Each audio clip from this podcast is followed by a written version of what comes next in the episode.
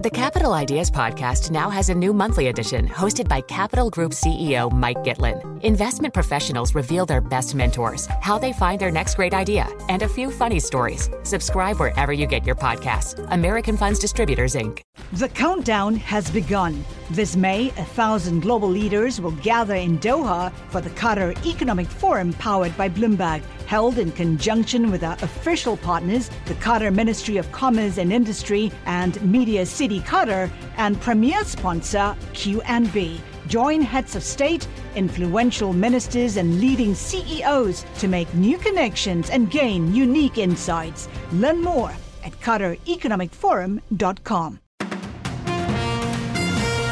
Good morning. It's Thursday, the 14th of September. Here in London, this is the Bloomberg Daybreak Europe podcast. I'm Caroline Hepker. And I'm Stephen Carroll. Coming up today, Goldman Sachs fires several transaction banking execs for compliance lapses. The former Prime Minister Theresa May tells us that Britain should look for ways to compromise with China. And we take a closer look at the $1.5 trillion private credit market and why it's offering a ray of hope to gloomy investment bankers. Let's start with a roundup of our top stories. Goldman Sachs has fired several transaction banking executives over compliance lapses. With more, here's Bloomberg's Chris Pitt. According to a memo seen by Bloomberg, the Wall Street giant sacked a number of senior figures who'd communicated on unauthorized channels and failed to comply with an internal review. In a statement, Goldman Sachs said they wouldn't comment on individual cases, but that they take communications policy seriously and expect all personnel to comply with it. The news comes as financial firms face increasing pressure to police employees' interactions, following a crackdown on the widespread use of WhatsApp and other unauthorized apps. Last year, several banks, including Goldman, were hit with $200 million fines over a failure to monitor and archive work related messages. In London, I'm Chris Pitt, Bloomberg Radio. Now, Citigroup is preparing for a wave of job cuts as the bank's CEO, Jane Fraser, looks to restructure the Wall Street giant. The company will now operate five main businesses and eliminate the three regional chiefs who oversaw operations in about 160 countries. Jane Fraser says that the shake-up will have a big impact on the business. The changes are the most consequential changes to how Citi will be organized and run that we've made in almost 20 years. And what this move enables me to do is not only flatten the organization, but it also enables me to be much more directly involved in making sure that those businesses are performing. Fraser's decision to reorganise the bank will result in a number of job cuts in back office functions. Sources tell us that it doesn't yet have firm targets for how many jobs will be affected. The chip designer ARM has priced its initial public offering at the top end of its range to raise $4.87 billion in the largest listing of the year. Bloomberg's Charlie Pellet reports. It could give a major lift to long suffering equity markets. The chip designer, which is owned by SoftBank Group, sold 95.5 million American depository shares for $51 apiece. ARM had marketed the shares for 47 to $51 each. At the IPO price, ARM is valued at about $54.5 billion, according to Bloomberg News calculations. The shares will begin trading on NASDAQ under the symbol ARM. In New York, Charlie Pellet, Bloomberg Radio. The former Prime Minister Theresa May says that Britain needs to find ways to work with China. She told Bloomberg the world's second largest economy can't be ignored. Um, you can't ignore China, huge economic presence uh, across the world, although the Deputy Prime Minister identified it as the number one state based threat to our economic security. But it's a huge presence economically, for businesses, but also, of course, in terms of the, um, the way it has reached out across the world. Sometimes being able to take a position in countries because the West has not been there. We should learn from that. May's words come as the current Prime Minister Rishi Sunak faces a dilemma over how to respond to allegations of Chinese spying in Parliament. Hawks in his own party are pushing for the government to designate the superpower a strategic threat and revoke China's invitation to a key AI summit this autumn. Elon Musk has called for an artificial intelligence regulator after a closed door Senate summit of more than 20 technology and other leaders. Speaking to reporters after the meeting, the billionaire warned of the dangers of the technology. You should think of the future as a series of, of, of probabilities as opposed to certainties.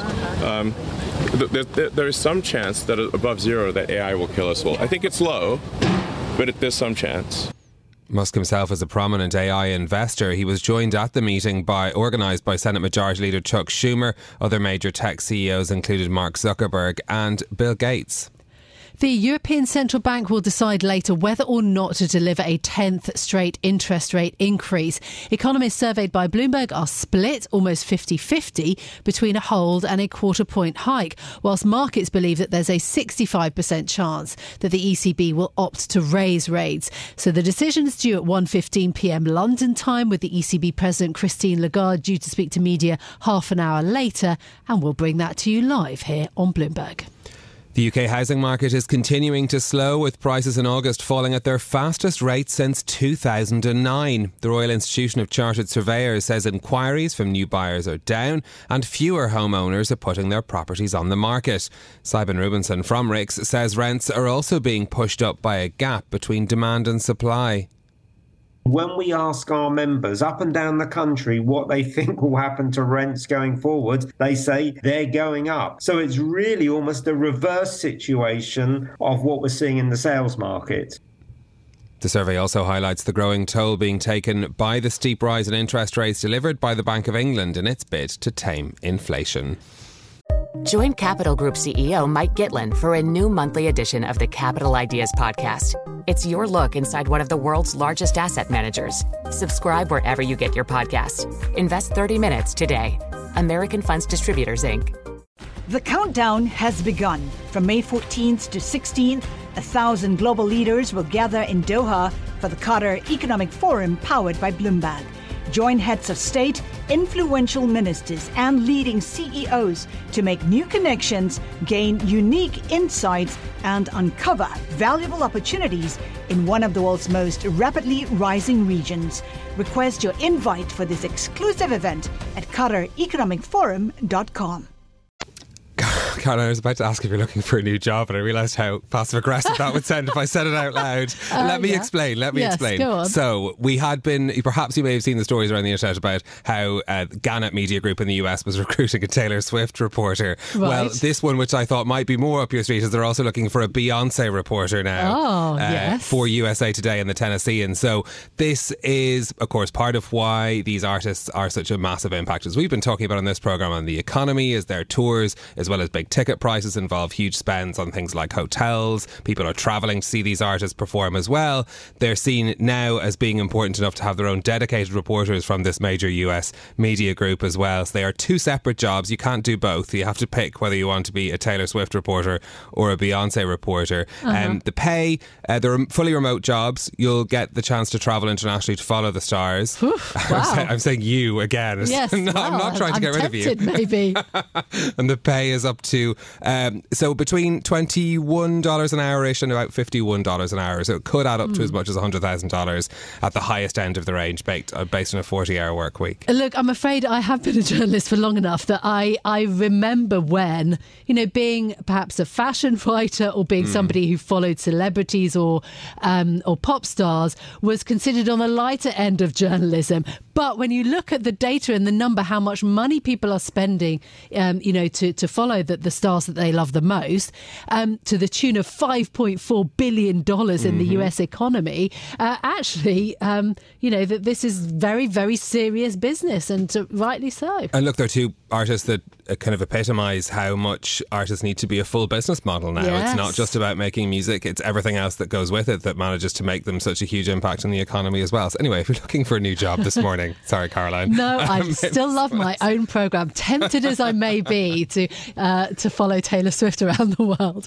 Uh, good stuff. Yeah, that's a, it's a really nice piece that we've got on the Bloomberg terminal uh, for you this morning. Um, I also though want to to talk about well another uh, a woman in uh, a prominent woman, uh, Theresa May, uh, the Britain's second female prime minister, who took over from David Cameron. She's got a new book out all about her time in Number Ten. Of course, May's tenure between 2016 and 2019 it was dominated by battles over how to negotiate the UK's exit from the EU, despite the former Home Secretary having campaigned against leaving. Now, Theresa May's been speaking to Bloomberg's Francine Lacqua. May discussed the hardline polarisation of US politics, saying that the Capitol Hill riot by a mob of Donald Trump supporters was a quote wake up call, not just to the US but also to Western democracies, that political stability should not be taken for granted. I think politics across the world has been changing in recent years. I say, I say in the book, I think we live in a more absolutist world, a sense of you're either 100% with me or 100% against me. I think there are some in politics who um, find it difficult to accept the concept of compromise, whereas we know um, in politics, in business, in everyday life, sometimes you actually have to compromise. And I think there has been, um, in some senses, if you look at politics today, there's less respect than there has been in the past, perhaps a, a, a coarser debate. I don't think that's good, and I think sometimes that puts young people off. You were very deliberate and precise in your dealings with China. Should Rishi Sunak have have flown to China actually in his first year in office? I think it's the, the debate about China is often seems to be in what I described earlier as those absolutist terms, that either you ignore China or you're completely sort of in with China. The answer is, of course, that it's right to be neither of those. Um, you can't ignore China, huge economic presence uh, across the world, although the Deputy Prime Minister identified it as the number one state based threat to our economic security. But it's a huge presence economically for businesses, but also, of course, in terms of the, um, the way it has reached out across the world. Sometimes being able to take a position in countries because the West has not been there. So we should learn from that, I think. Um, but we have to balance. There are real human rights um, issues with China. You know, I'm involved in setting up a global commission on modern slavery. Um, if you look at the recent global slavery index, it identified solar panels being created in China and labour exploitation behind those. So we have to look very carefully and businesses can make a huge difference in looking at their supply chains. But at the moment, do you think we're too hard on China? And is there a danger that if you look at the template of what happened with Russia in the Cold War, we're repeating that with China today? Well, I think what was interesting in, if you think about Russia and the Cold War, is in a sense both sides knew where the dividing lines were. Uh, and were able to, to, there was an existence that was able to go into the future with people understanding those dividing lines. Um, and I think maybe we haven't quite got to that point with China. Uh, and uh, it's very interesting if you look at somebody like uh, Kevin Rudd, former Australian Prime Minister, who's very knowledgeable on China. He sets out that as one of the potential ways forward. Um, President Trump, President Trump had given you a hard time. What do you think a, a second presidency, if he wins the next election, means for the world? Well, I'm not going to speculate on the result of, uh, of an American presidential election or indeed on the result of, of parties' candidates and who they choose for candidates. I mean, what I would say is that it was, um, I would say, a presidency like no other uh, when we saw President Trump in, in uh, his uh, position, uh, and it was a more unpredictable, perhaps and uncertain presidency. I think what we see now, and in a sense the war in Ukraine has helped with this, is, is America again, with its Western allies, standing up for Western values. But do you see abuse of power in the US? What I worry about in the US is the polarization of politics, the, what I would say the very hard line polarisation of politics. And uh, I, as many around the world uh, in democracies, were deeply concerned about the mob attack on the Capitol uh, and what that meant for democracy. And I think it, it in a sense, was a wake up call because for, in recent decades, I think those of us in the West have taken the view that liberal democracies were in the ascendancy, that this was an accepted way forward, and we almost didn't need to worry. We became complacent. Actually, we have to fight. We have to work hard to protect democracies and to persuade younger generations in our own countries of the importance of democracy. So that was Theresa May. Her book is The Abuse of Power. She was speaking to Bloomberg's Francine Lacqua. Look, I think the points that she makes around the UK's attitude to China is immensely important and also kind of democratic values. I think it's worth saying the response from China, you know, um, has been um, quite pointed in terms of the UK's concerns around spying. For example, you know, if you read uh, the China Daily talking about how the UK media too frequently hypes up concerns around um, intervening in, in, investments that China is making in the UK or in these kind of uh, claims around spying. Uh, the attitude in China is much more dubious. Mm, indeed, and that's interesting to hear Theresa May's view on that as well. Uh, let's turn to a different story now. In the boom in private credit markets, used to be a niche area, but rising interest rate environment has turned it into a one and a half trillion dollar market, and everyone wants a slice of it. That has caused a wave of consolidation in the space as big players are trying to get bigger, and smaller firms want to remain in the game. Joining us now to discuss is our asset management reporter, Loukia Gyftopoulou. Loukia, good morning to you. M&A and private credit is a hot market right now. Why? Well, private credit has become very popular in general because of the rise in interest rates. The banks are not lending as much anymore, and you can charge very high fees for these products. So, a lot of people who were not in the space before want to get in, and they're trying to get in by acquisition, by buying other smaller players do the job for them. So, who is buying? Well, right now, M&A is mainly driven by the big traditional asset managers who had nothing to do with this before and are slightly late to the party. So we see a lot of these a lot of these guys just trying to find kind of a suitable private credit business to buy. And they've been driving acquisition this way. If you speak to consultants, they, they say, well, you know, M&A is a private credit game right now, mainly because of them. But but then you also have the established players like Ares, Apollo, and Oaktree, and these, they would also be looking to buy kind of more high quality stuff because they're always on the lookout for for good deals. And there's also a sense that the big guys may want to try and get bigger before the banks decide to come back in and start lending again. Mm, and on the other side, why do the smaller private credit firms want to sell? Well, you know, several reasons, but mainly they're finding it a lot harder to raise money. So they can't compete as much with the bigger players. But the current environment is kind of favoring the more established players. So investors want to go to the to the, to the firms that have a longer track record, that have experience with a downturn and more resources to deal with it if you know if a recession finally comes. So the small the small firms they can't raise as much money and as a result, they can't make as mm. many deals and they can't pay for top talent as, as well as they could.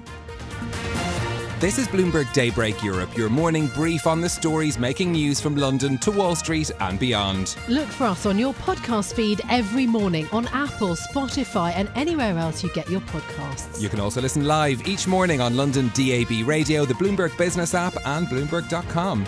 Our flagship New York station is also available on your Amazon Alexa devices. Just say, Alexa, play Bloomberg 1130. I'm Caroline Hepker. And I'm Stephen Carroll. Join us again tomorrow morning for all the news you need to start your day, right here on Bloomberg Daybreak Europe.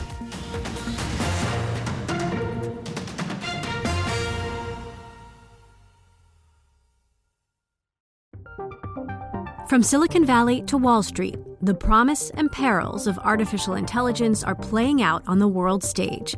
But what will the next phase of AI adoption look like? Which companies, from big tech to startups, will dominate? And where do the risks and unintended consequences lie? I'm Emily Chang.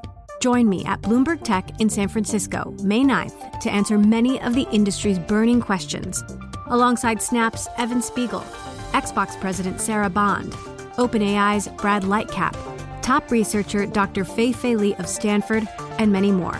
More details and just a few tickets left at bloomberg.com slash techsf.